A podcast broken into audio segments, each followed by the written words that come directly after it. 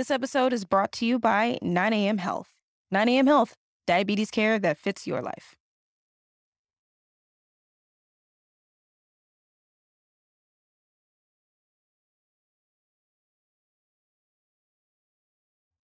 What's up, everybody? Welcome back to another episode of Healing in Hindsight, your no BS source for thriving with diabetes. As you, my name is Taylor Danielle, and if you don't, my name is Taylor Danielle. I'm uh, glad to have you here today. So, if you're new, welcome. And if you are returning, welcome back. Today's episode is really cool because I have Dion, who is a virtual dietitian, as she likes to put it, who works with those with prediabetes or type 2 diabetes, but also non-diabetics, women who are pregnant with diabetes. I can never say the word, y'all. Gestational, just okay. Wait, you know what I'm talking about. But she is a really great uh, nutritionist and dietitian and coach, and I was really glad to connect with her and sit down and talk about the different things that pop up with nutrition with diabetes management, especially when it comes to intuitive eating. Uh, intuitive eating has come up a lot lately. I'm seeing a lot more people in that space. I personally think it's great because it centers around being able to eat specific to your body's needs needs, not restricting you, not following any type of eating regimen or plan. It's really just about what your body needs and what feels good and works for you. So Dion has a wealth of information, uh, not only on her Instagram, but just in the conversation that we have today alone. I really feel like I learned a lot, and that there's so many aspects of our conversation that point to a bigger theme that the system needs to change, and that it's more about behaviors than it is more about following a specific style of eating, if you will. So I really enjoyed this talk. I'm hopeful that you like it as well. I think there's some great information in there. And once again, want to thank Dion for her time and wisdom and expertise on the subject matter and all of the people's lives that she's changing by helping them lower their A1C without having to overhaul their entire diet or follow a strict rule book of how to eat. So, without further ado, here's my conversation with Dion. Let's do it. Perfect. You're listening to Healing in Hindsight your no BS source for thriving with diabetes. What's up, guys? I'm Taylor Danielle, and it's my goal to help millennial diabetics like myself live an amazing life without your diagnosis getting in the way. I get it. I was diagnosed back in 2015 with type 2 diabetes, and it was really hard to find people around my age to understand how to travel, socialize, or even have meaningful relationships.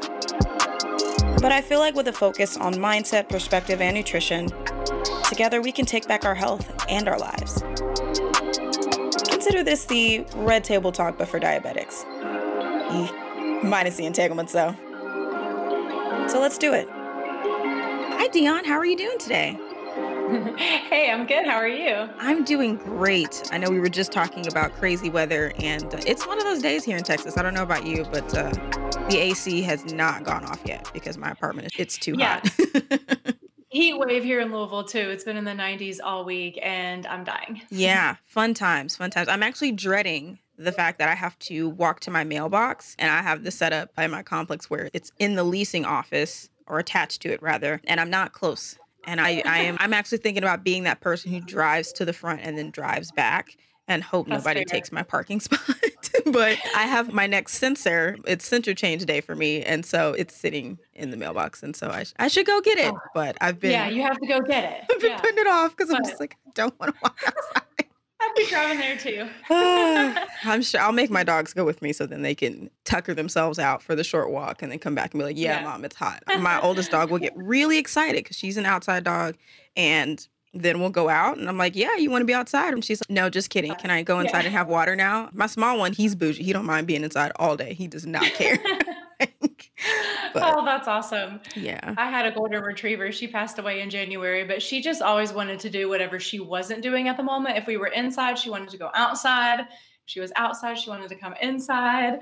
It didn't matter what time of year it was. She just always she had FOMO. She she just wanted to be where everyone else was in her opinion i think they would have gotten along just fine because it's uh it's about the same um, especially when i want affection from her hey i actually am in the mood to cuddle i'll let you on the couch and she's like mm why are you bothering me? I want to yeah. go gnaw my bone over here. And then when I don't want anything to do with her, she's in my face. Huh, mom, love me. I'm busy. Oh. No, go in the corner. Yeah. Like you were just fine by yourself a minute ago.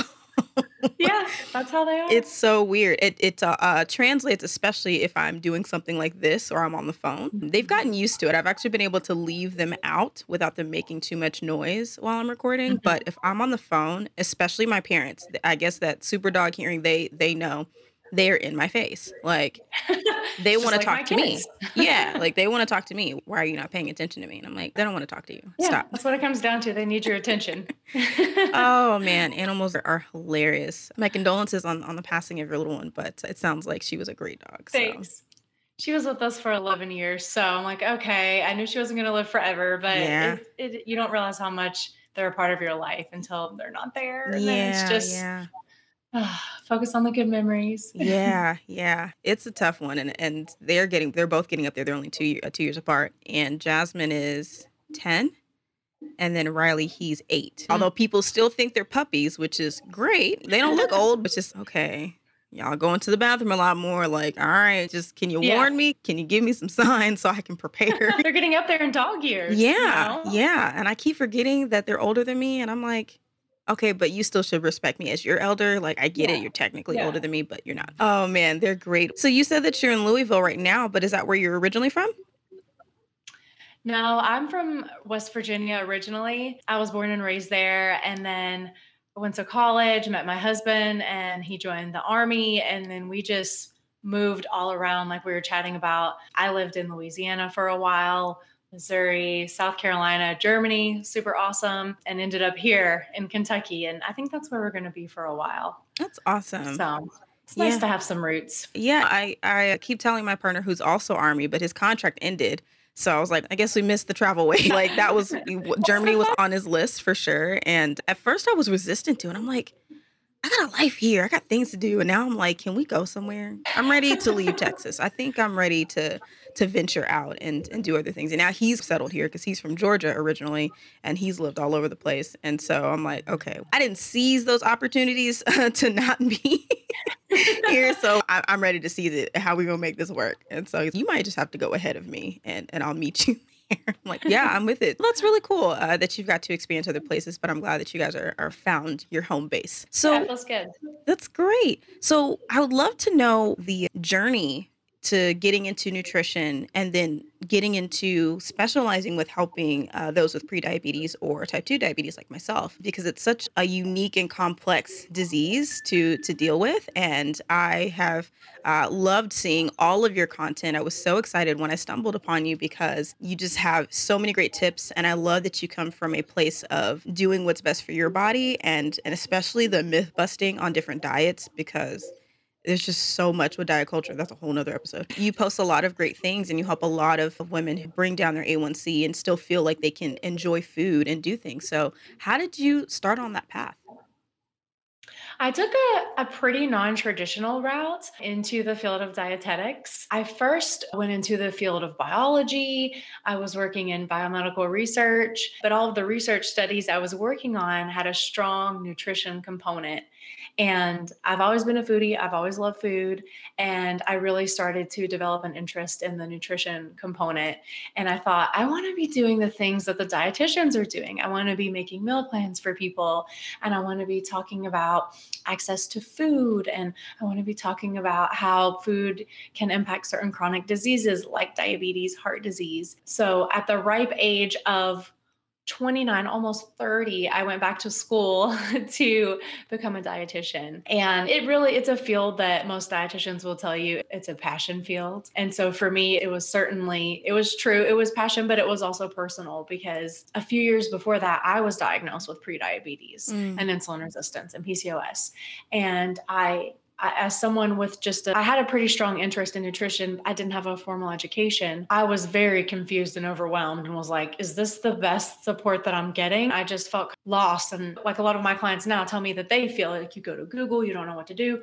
So then flash forward to a few years later i'm in school and it all just it was different for me. It wasn't like i'm i'm learning this to pass an exam. It's like i'm really interested in this. I really want to learn about this and how to help people. I'm, I'm interested because this happened to me. So it was like personal too. And i worked a little bit in the field of research for a little bit longer. I worked in corporate wellness long-term care but i pretty much always knew that i wanted to open my own practice and work with people that had diabetes and pre-diabetes just because that's just such a personal thing to me.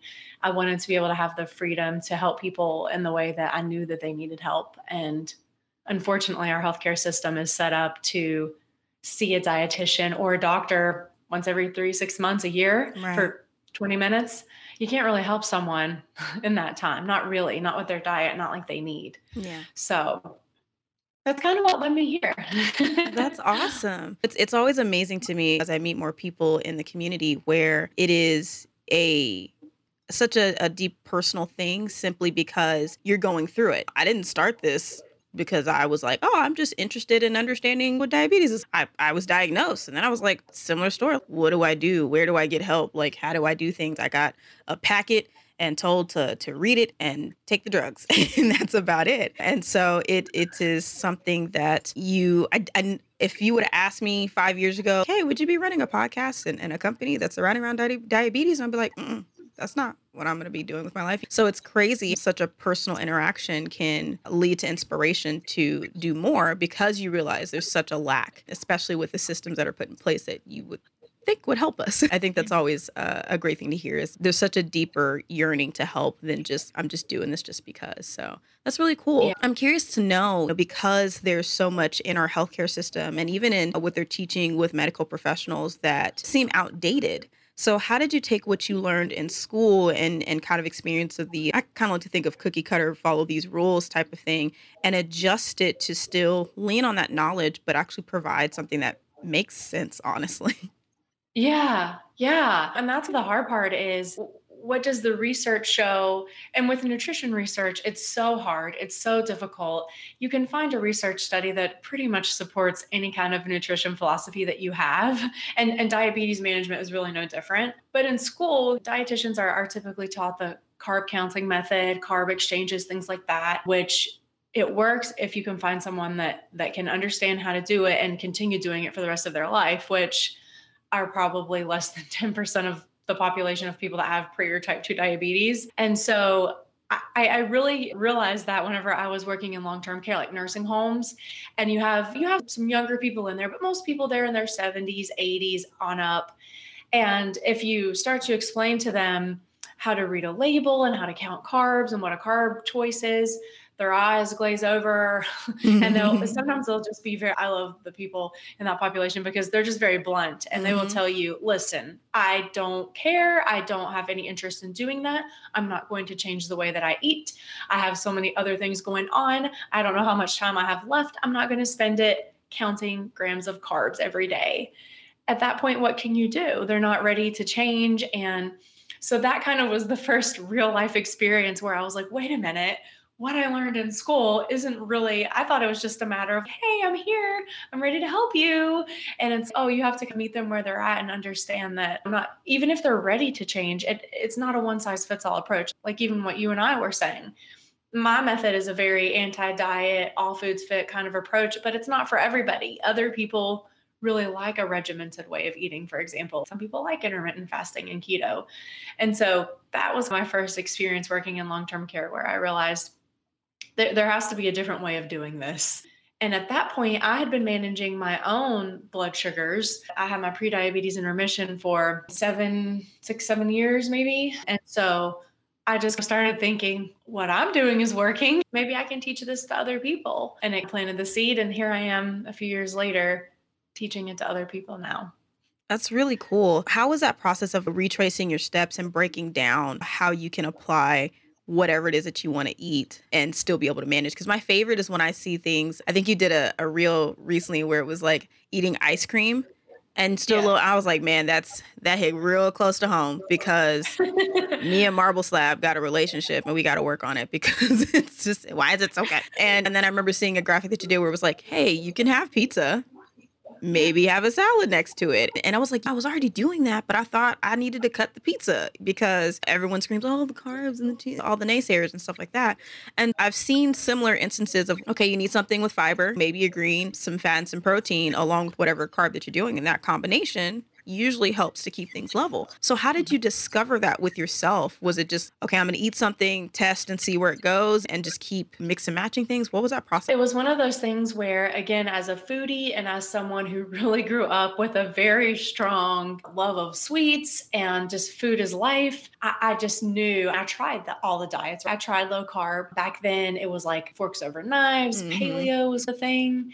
And I knew it wasn't going to work. So I was going, okay, how can I make this work without totally eliminating foods? I just knew that I couldn't. Um, and I was in my mid 20s too. So I was thinking, can I really do this for, for 50 or 60 more years? No, I can't. I was living in Baton Rouge. I want to eat beignets. I, I want to eat crawfish etouffee and like all the delicious foods while I live there. And so it was like I had my little meter and I'm sitting there going, okay, well, fiber helps balance blood sugar, protein helps balance blood sugar and, and I'll never forget, I was very into the plant based nutrition, and I still am, but I was pretty much like a vegetarian. And I wasn't ever really a big fan of a lot of the traditional sources of protein that we might think of, like beans, lentils, tofu at the time. So I remember I, my lunch that I took um, every day to work was typically I would do I would make my own little quesadilla with a whole wheat wrap, and I would put lots of cheese in there, and then I would put just whatever greens I had, and I'm like, this is healthy, this is plant based, and then I might take some fruit, I might take something like some goldfish or veggie straws or something.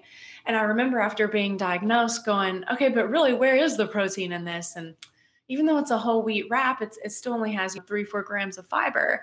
And so I'm going, okay, the cheese has a little bit of protein, the cheese has a little bit of fat, but how much? And I'm not really using that much.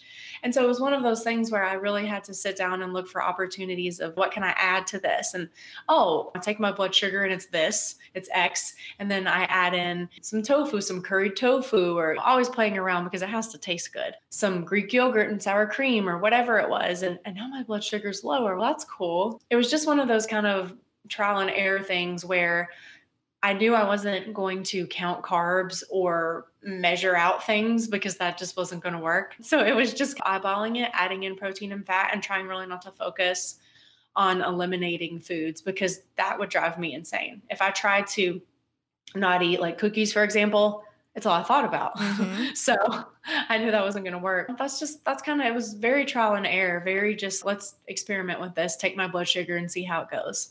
Yeah. It's crazy how um, experimenting creates opportunity to learn, especially when I got my CGM because it was a lot easier uh, to test things. Oh, yeah. And so I was like shocked a couple of times where I'm like, I ate this thing. I think it was like Chinese food at one point. And I always ensure that, especially uh, growing up with Thai culture, we always had fresh veggies with whatever we ate. Like it was just normal to have a bunch of slices of cucumber and lettuce and, and tomatoes, even though it wasn't presented like a salad, like that's just what you did.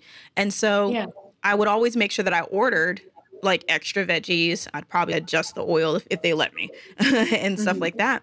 And I would be shocked because I would eat it and I stopped eating the whole to go box. That was another thing, is the portions um, that they give yeah. you. And I, I, was like, oh, I'm actually doing all right because I expect a slight spike after mm-hmm. eating. That's normal. It makes sense. And I started paying attention to, okay, how long? Am I staying up there? Am I coming back down? Am I coming back down and staying in an even place? And when I started paying attention to that, I was like, oh, I can enjoy grits if I really want to. I freaking love grits. Are you kidding? I don't put sugar in it though. That is blasphemy. I don't get it.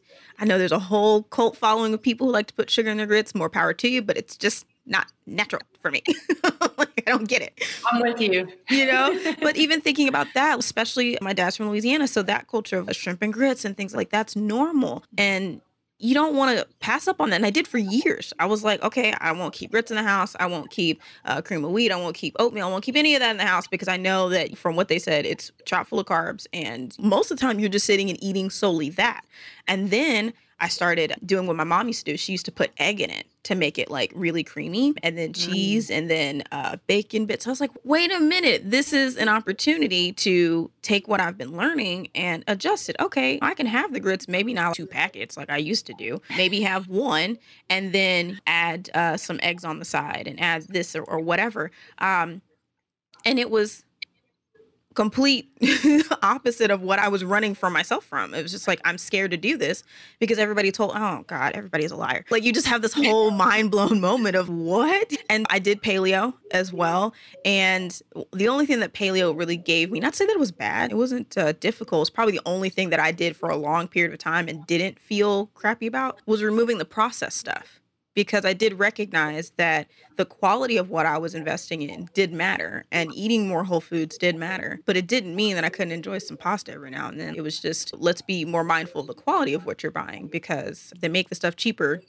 because it's easier to make and it's chock full of crap. But if I spend the extra two dollars, I can get something and still have what I want. So it's always been fascinating to see that combination. And I'm glad that people like yourself are speaking up more and saying, hey, you don't have to lose the Oreos if you don't want to. Now don't eat the whole but like you can have some damn Oreos. you know? Yeah. Yeah, you're so right. I think it's for me growing up in West Virginia, I mean, our cultural foods, it's beans, cornbread, pepperoni rolls. Those were important to me.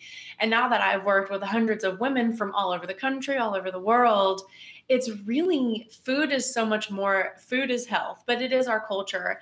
And it's not so easy and it's really not even ethically right to tell someone that they can't eat their, their cultural foods yeah. whether it's grits or i have a lot of indian clients and i'm not going to sit there and tell them they can't eat naan or they can't eat rice or they can't eat some of their delicious curries it, it's just it's not right and it's not ever going to work for them and it's not going to honor what's really important for them in life yeah. and unfortunately again our healthcare system we can't really blame doctors or dietitians it's, it's just the system right yeah. it's it's easier for them, doctors, dietitians, to tell us in our little 20 minute appointment, don't eat grits, don't eat rice, because they don't have the time to sit down and explain what you just said. Well, actually, you can, but just pair it with the protein and fat, because then people are going, well, what's a protein and fat? You know, mm-hmm. okay, well, then now we're having like a 30 minute conversation and they just don't have that time. So it's easier if they just tell us to totally eliminate those foods. But again, with, with typical American healthcare, it's really it's not doing anyone any favors that we don't take into account the mental health component, mm-hmm. the cultural component, the financial component. It's just not that easy and it's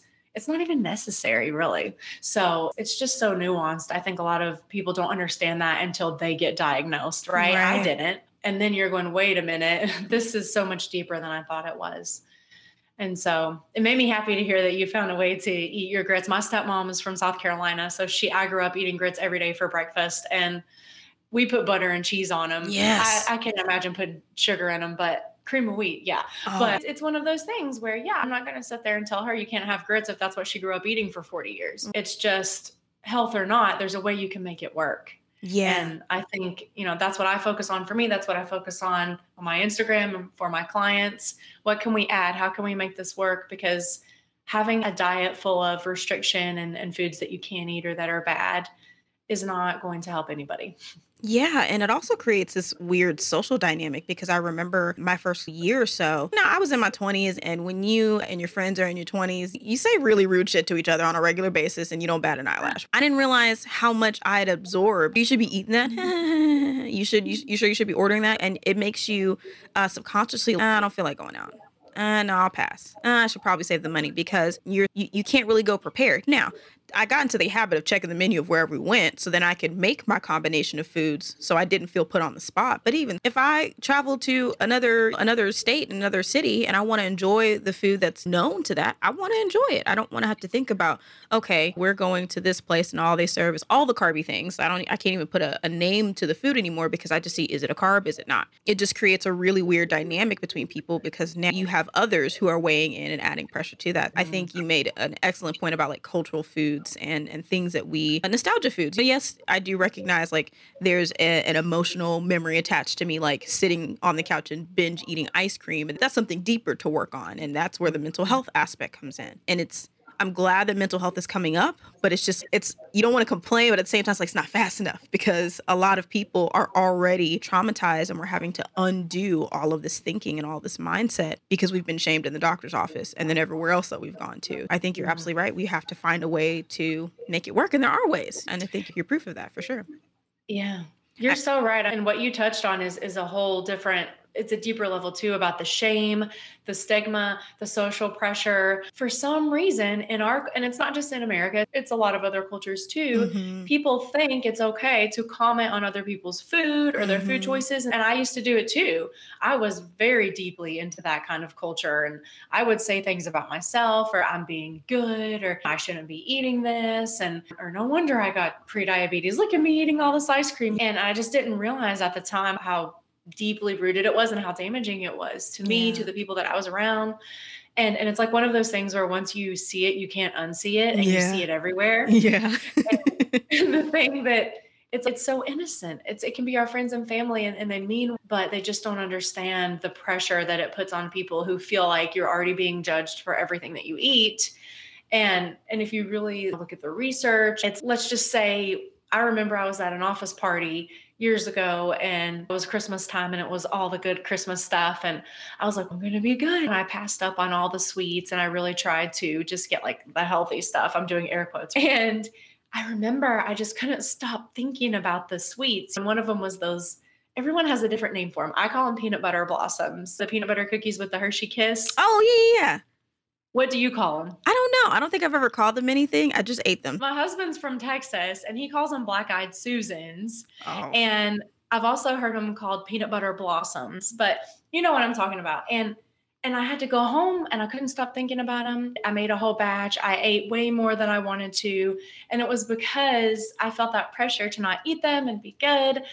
I didn't satisfy that craving and it built up and then it ended up if I just would have had one at work, maybe I could have had one and been happy. But instead, I went home and ate however many six, seven, I don't know. And, right. and I felt sick. And again, it was like those moments in time. And the research shows that's actually quite common too. It's just another reason why we shouldn't deny ourselves the foods that we really love and honor and, and crave, really. Yeah. Um, it's, it's, typically not going to help us. It's going to lead to a really intense craving. And I feel like it also, when you allow yourself that that grace to have something that you like, um, because you're so conscious of what you're trying to manage, I feel like I, I slow down a lot more. It, it used to be I couldn't go to a, a pack of cookies and not eat at least a whole row. And mm-hmm. now I can just grab three or four and I'm like, okay, I'm good because I didn't deny myself it, but I'm like, okay, if I'm going to have it, okay, what is the actual like serving size? I didn't know Oreos, it was like four. I was like, oh, I still think it's rude for it to not be 10. That's just me being difficult. But at least it's yeah. like, okay, I thought it was, you know, going to be like one and just giving myself the space of, you know what, for five minutes, I'm just not even going to think about what all this is doing. And it's only one decision in that moment. It's not like I don't have the rest of the day to eat in a balanced way. And especially for do those office potlucks and stuff. Jeez. Like I'm just gonna make it work. And you can still combine things in a way that's helpful and making sure you stay hydrated and all those types of things. So it was just changing how I thought about it and how I viewed it.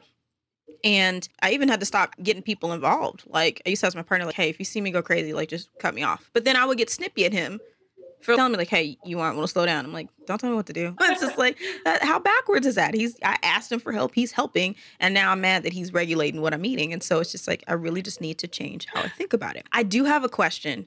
And one of my past guests touched on it. You've done the schooling and the training and you work with people. Fruit sugar versus regular sugar because one of the biggest things that comes up that irks me the most is you shouldn't be eating all that fruit. And as someone with a South Asian, you know, culture, mango is life. And I refuse to be told that I can't have mango. like, no. So like what's the deal with fruit sugar?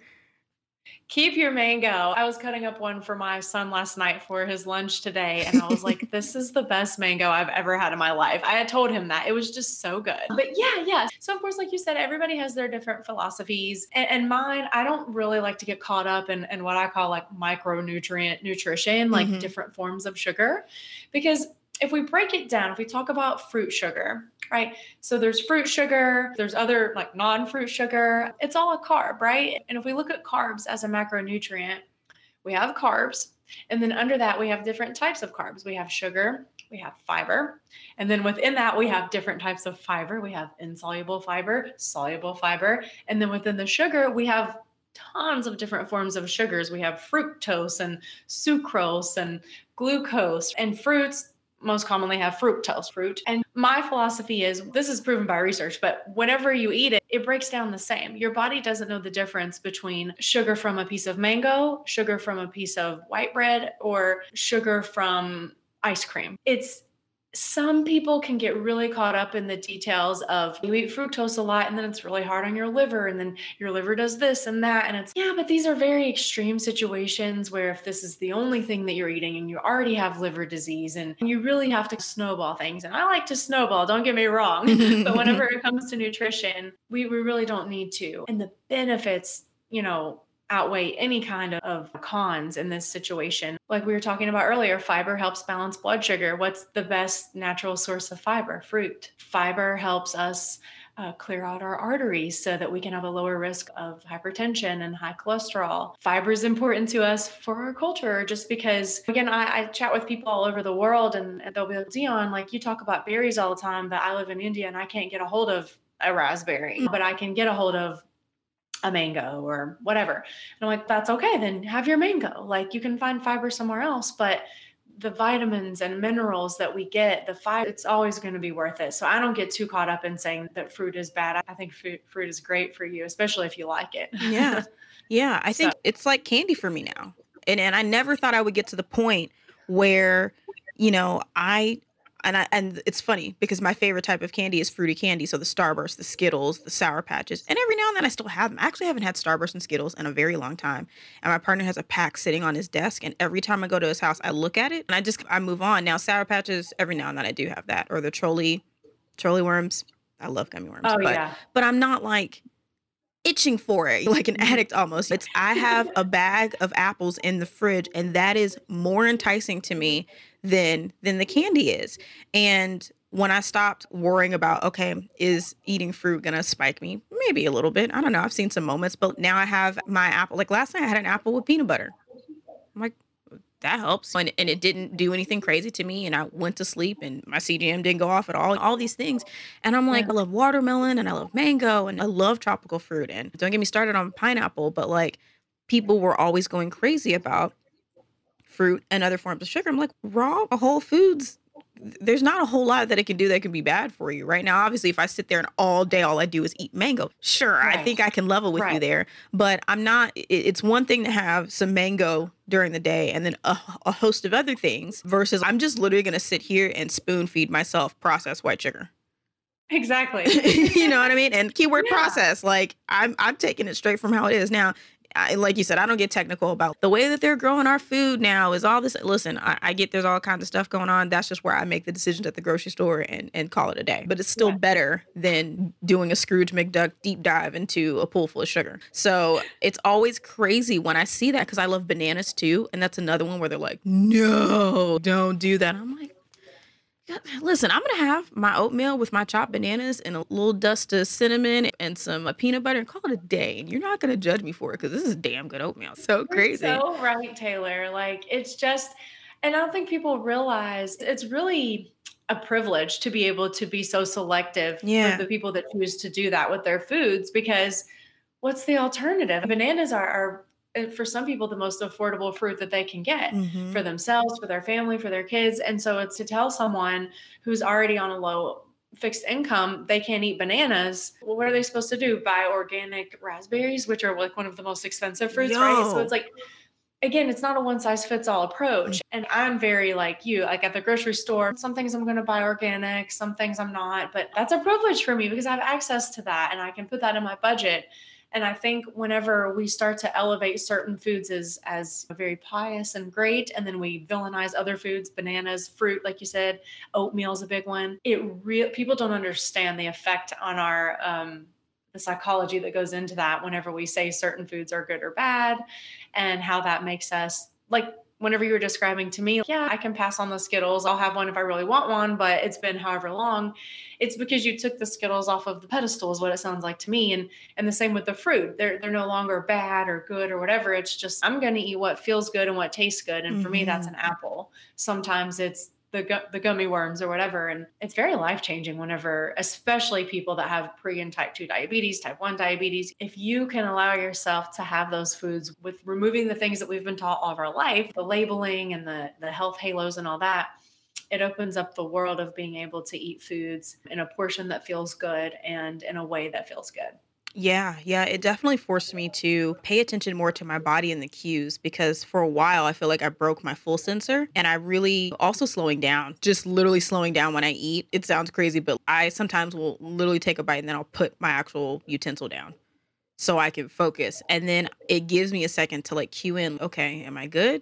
Am I not? And if I go a little overboard, because every now and then I do, I feel it though. I'm like, all right, now you pushing past your limit. It's so good. I just want two more bites. And so, but I recognize that and I know how to, you know, course correct that later on. And so that's why it feels so freeing to be able to know I eat stuff. Now, there's certain things I just keep out of the house because I know, yeah, I, I don't really react to that. I'll give myself a moment, but then you're good for a couple of weeks and we'll leave it out. But even still, just adjusting like these things are off limits and this is such a, a, holy grail of food over here and things like that. Breaking all that down it just made it easier. And now i'm actually shocked when i look at my fridge. I was like i have more whole foods in my fridge which forces me to cook which now i'm getting lazy in that. So i'm, I'm looking for more like convenient stuff lately but even still just being able to recognize like it used to be more stuff in the freezer and more stuff in the the pantry the, the dry good stuff. And i'm like i'm really shocked at how much i eat more fresh stuff. Um and that was just from saying like nothing's off the table.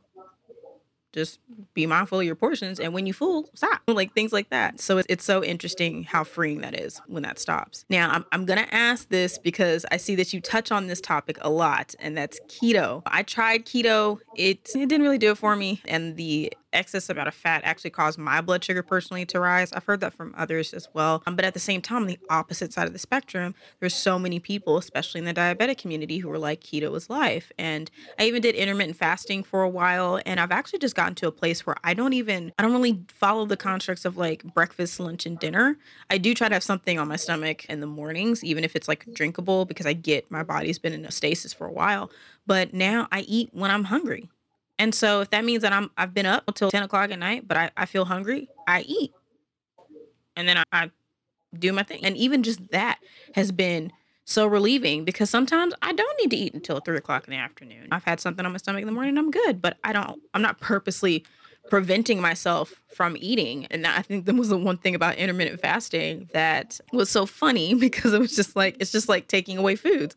Like I can't eat until this window and as soon as it hits three o'clock, I am going to eat everything in the break room. Because when I tested it, I was still working in an office. I'm like, everything in the break room. We get all the good snacks. And it just created this binge thing for me. And I was like, yeah, this ain't it. I can't do it. Because then I have to bring a bunch of stuff from home. And then now I don't have anything at home because I brought it all to work and I ate it. So it just created this vicious cycle for me personally. So I'd love to know like what your thoughts are with keto and intermittent fasting because I see that you touch on a lot of those things a lot. Hey, y'all. So, really quick, I just had to pause to talk to you about a service that I've actually been using for a couple of months now. And that service is 9am Health.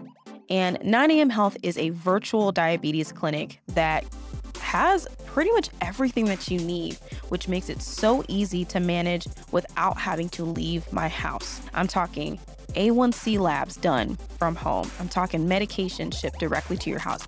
I'm talking having your own diabetes care specialist who's educated in nutrition and diabetes care, who helps you with all of the little things that go in between management. Things like helping with food or lifestyle changes or changing certain habits. They will support you in all of that. Or if you just need somebody to talk to you because it's one of those burnout weeks, right?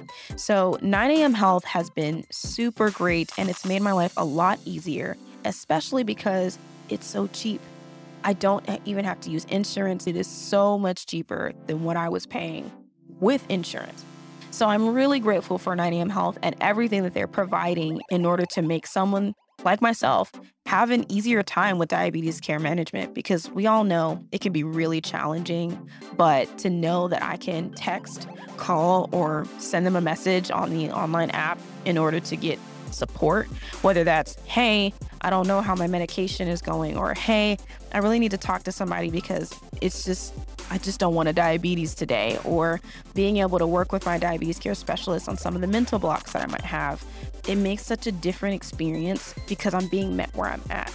And I don't know about you, but trying to take off time from work to go to the doctor, having to sit in the waiting room for 30 minutes only to meet with your doctor for five, it's just such an archaic experience. And I really feel that 9 a.m. Health changes all of that. So, would love for you to try it out. Visit 9am.health to learn more or click the link in the show notes and tell them I sent you.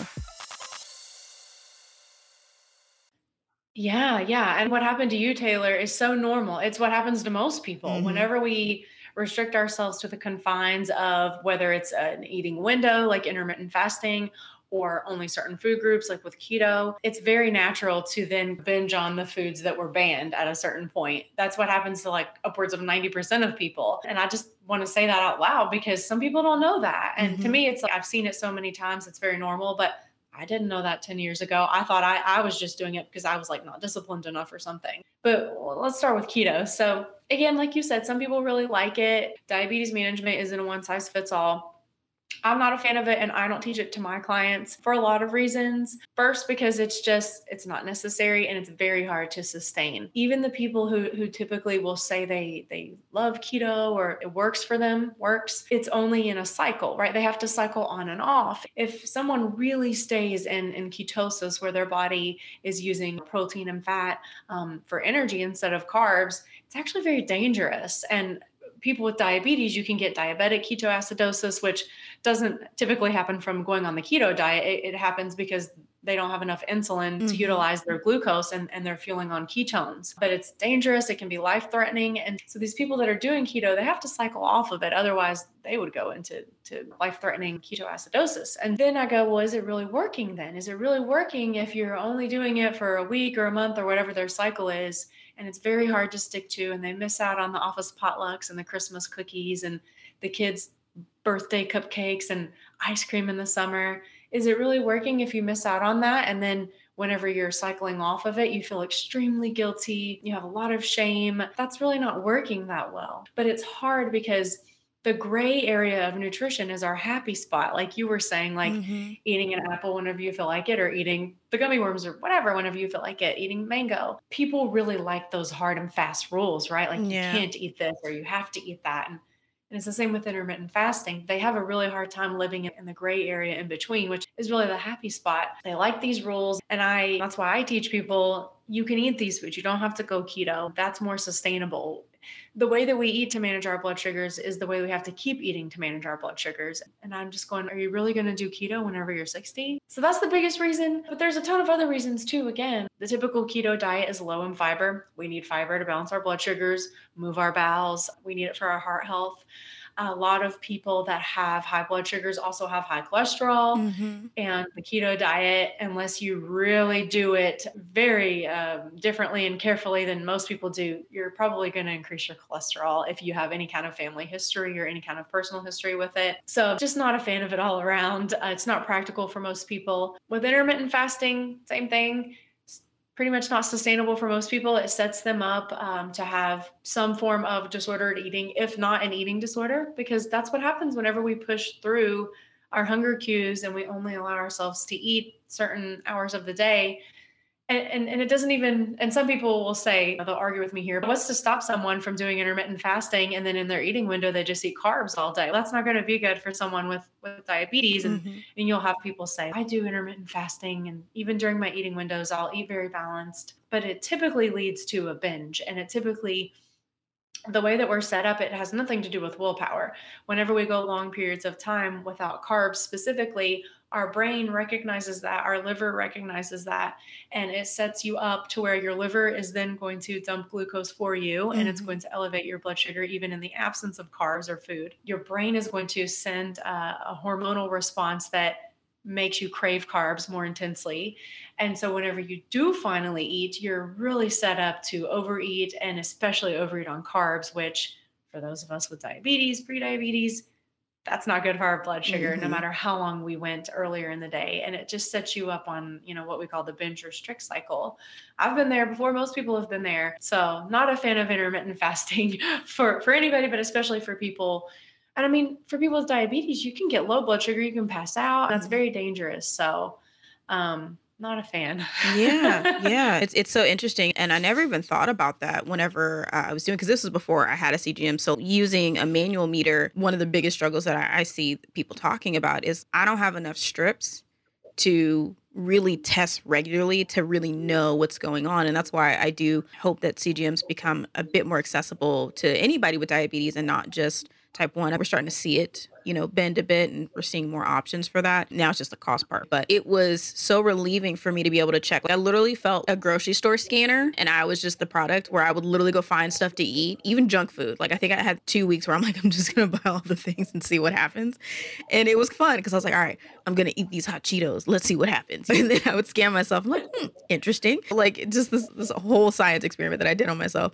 Um but not a lot of people have that access to be able to test that. You have to savor your strips sometimes because they're so expensive. And insurance thinks that if you're testing more than twice a day, it's excessive, which I don't get. But things like that. And so I never thought about how intermittent fasting could have been dangerous for me because I'm thinking I'm always dealing with high blood sugar. If it lowers, great. But even still, like the false lows, I went through that for a period of okay, I'm I'm high on this 180 and then I dropped to 130 and I'm feeling shaky and I'm trying to treat it because this is what I'm feeling and then I check I'm like, "Wait. So should I just push through that or or should I actually treat it like like a low that it feels like even though I'm not at a dangerous level?" And never occurred to me to think about going that period of time without providing steady fuel basically. It's dangerous. It's like when you're pushing it on your car, the lights on. You see the lights on and I know we've practiced stretching it but it only takes one time to have to push your car down the street to realize what? When the tank gets about a quarter way at the very least i need to go fill it up. So thankfully i've never gotten to that point but it's so true. And, and, i tend to get really focused on high blood sugar too because that's mostly what my clients are are focused on as well. But a lot of them i've had several clients who actually only struggle with low or they do struggle with low. I whenever i was a teenager I don't know what's wrong with my body. I just think, I don't know, my genetics or something. I passed out a few times. And mm-hmm. looking back now, 100% it was low blood sugar. But I even went to the ER and everything, and they just said I was like dehydrated or something.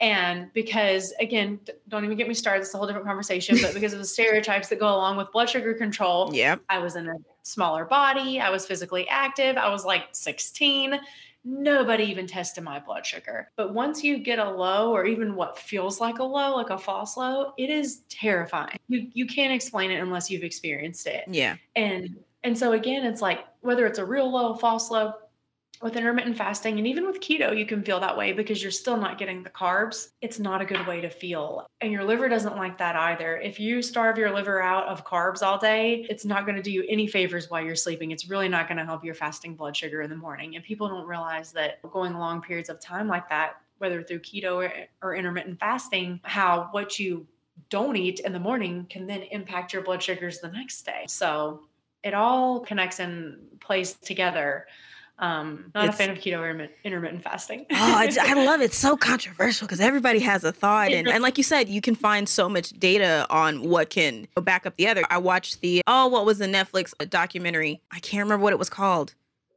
and it was going along the lines of like low carb keto and and you're seeing that it's helping these kids and things like that i'm like i don't want to deny that experience either but at the same time they went and tossed out all the processed stuff in your house might might have been the key like you, you have to just some key things that, you might though. need to get rid of. You do that for years. I watched a documentary on Netflix too about intermittent fasting, and it was one of those. It was the one with like Zac Efron, I think, or whatever. I can't remember. and or maybe that was a different one. No, that was one on water. Anyway, and it was showing all these people. They were doing. They were doing like days without eating, and it was showed this one woman. She had diabetes. It reversed her diabetes, and it was like a month long study. And I'm over here like chomping at the bit. I'm like show me what she's doing now. Right. guarantee you a year later, who can maintain like starving themselves for a week? That's just not realistic. No, it's it's crazy. And I definitely I remember especially the juice cleanse of fat, sick and nearly dead. Like I ate that shit up. I was like, oh my God, I'm gonna get a juicer and I'm gonna restart my system and I'm gonna give my digestive system a break and we gonna do this, Joe. We gonna do it. And no shade to Joe. I loved it and I, I think it it did something to create a movement of let's think about what we're eating, let's think about the type of health in our system. And I think that's half of what all of these things are saying it's let's strip away what the rules are. The core of it is there's something wrong with the system. And that's why these other things keep popping up to try and, and counteract that. Versus if we mm-hmm. fix the system, then maybe we wouldn't even have to do all of these extremes. You can still eat however you want. I think that's yeah. number one rule is however feels right for you and is doing good for your body is what's necessary. I can't tell you mm-hmm. what's going to be different in that. But these cult fads of different ways of eating, it's just it, it's all saying the same thing.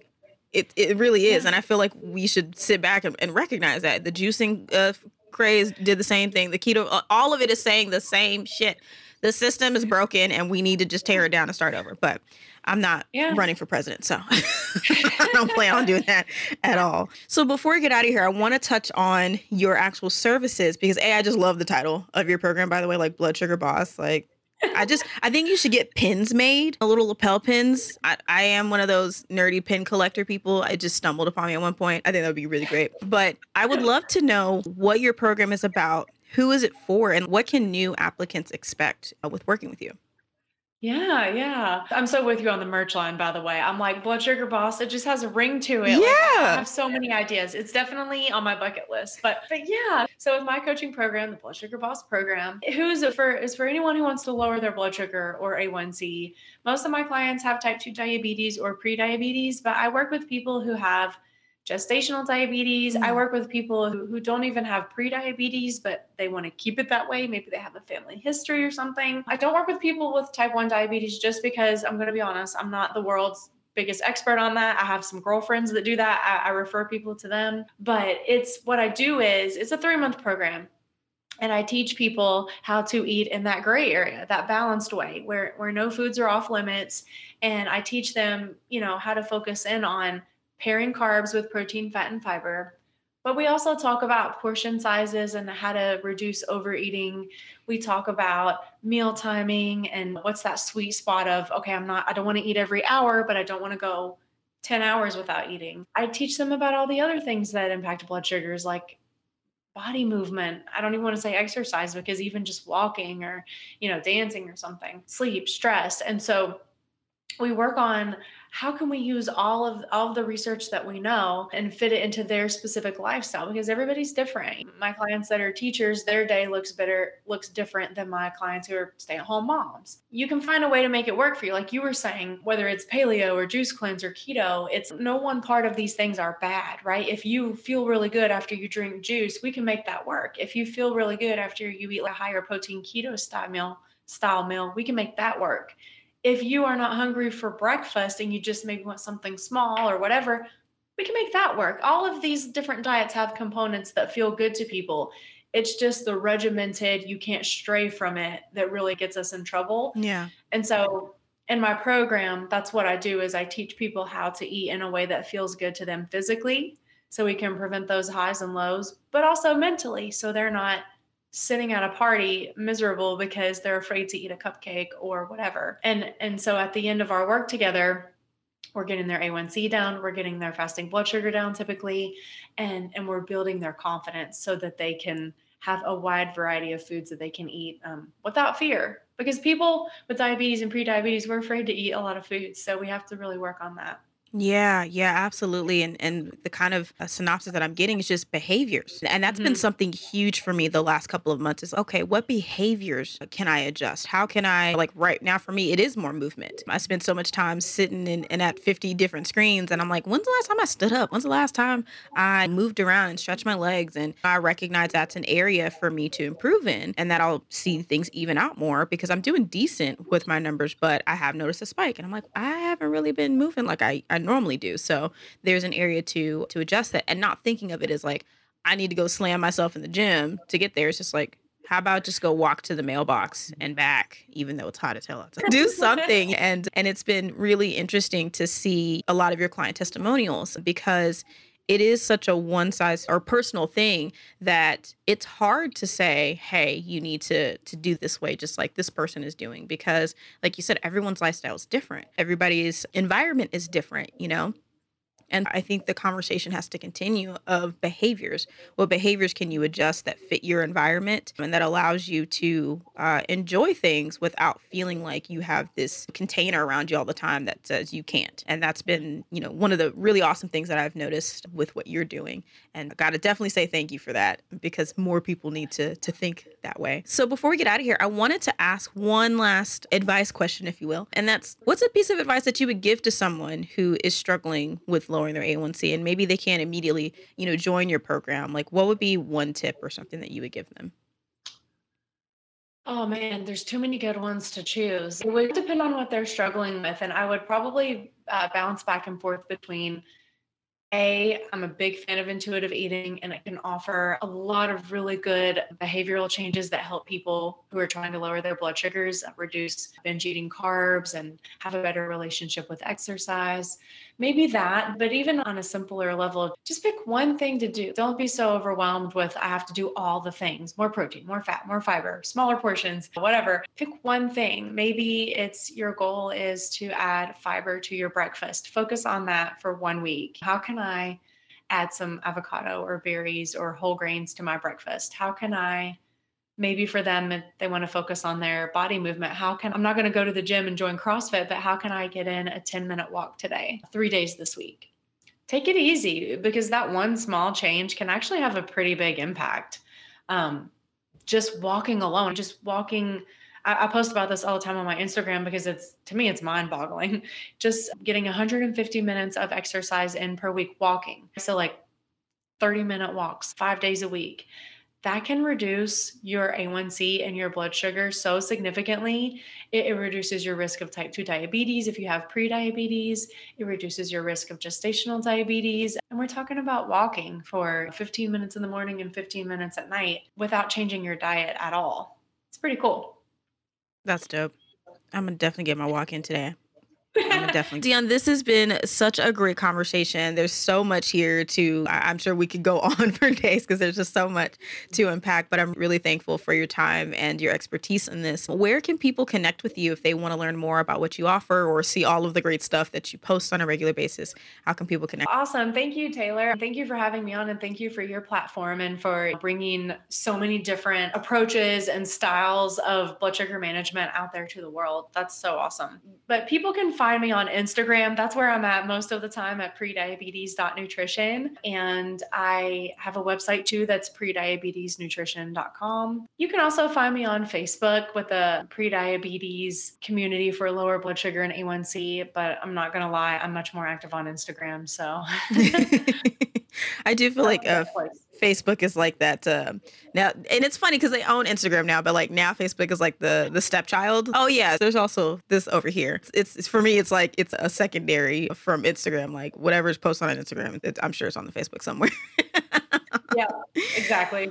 well, that is awesome. I will ensure that all of this information is in the show notes. Um, be sure to follow Dion and all of the cool tips that she has. I promise you they're worth it. They're probably one of my favorite things to see. And I'm like constantly resharing them because I'm like, yes, this. So thank you, thank you, thank you again.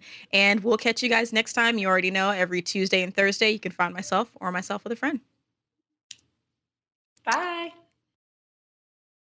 that was such a great conversation and it's it's just crazy the different things and perspectives that come in and all having the same messaging and all just debunking this idea that we have to follow these strict rules with eating in order to manage our diabetes. But again it's not to say that you don't have to. I know like we said in the episode some people just really like structure like that and like having hard set rules and that's totally okay. And then there are those who want to keep it a little bit more loose and want to be able to have flexible movement and, and fluidity in how they manage their diabetes and and that's okay too. So thank you, Dion, for all of the great advice and, you know, of course, please check with your medical team before you follow anything. Like, none of us here are, are doctors, or I know I've had a doctor on the show before, but he's not your doctor. So, always check in with your medical team if you decide to action on anything. But even if you need some help lowering your A1C, if you want to work with someone who is a dietitian, who studied nutrition, and you want to be able to just enjoy your foods, whether that's from a cultural standpoint or just things that you like,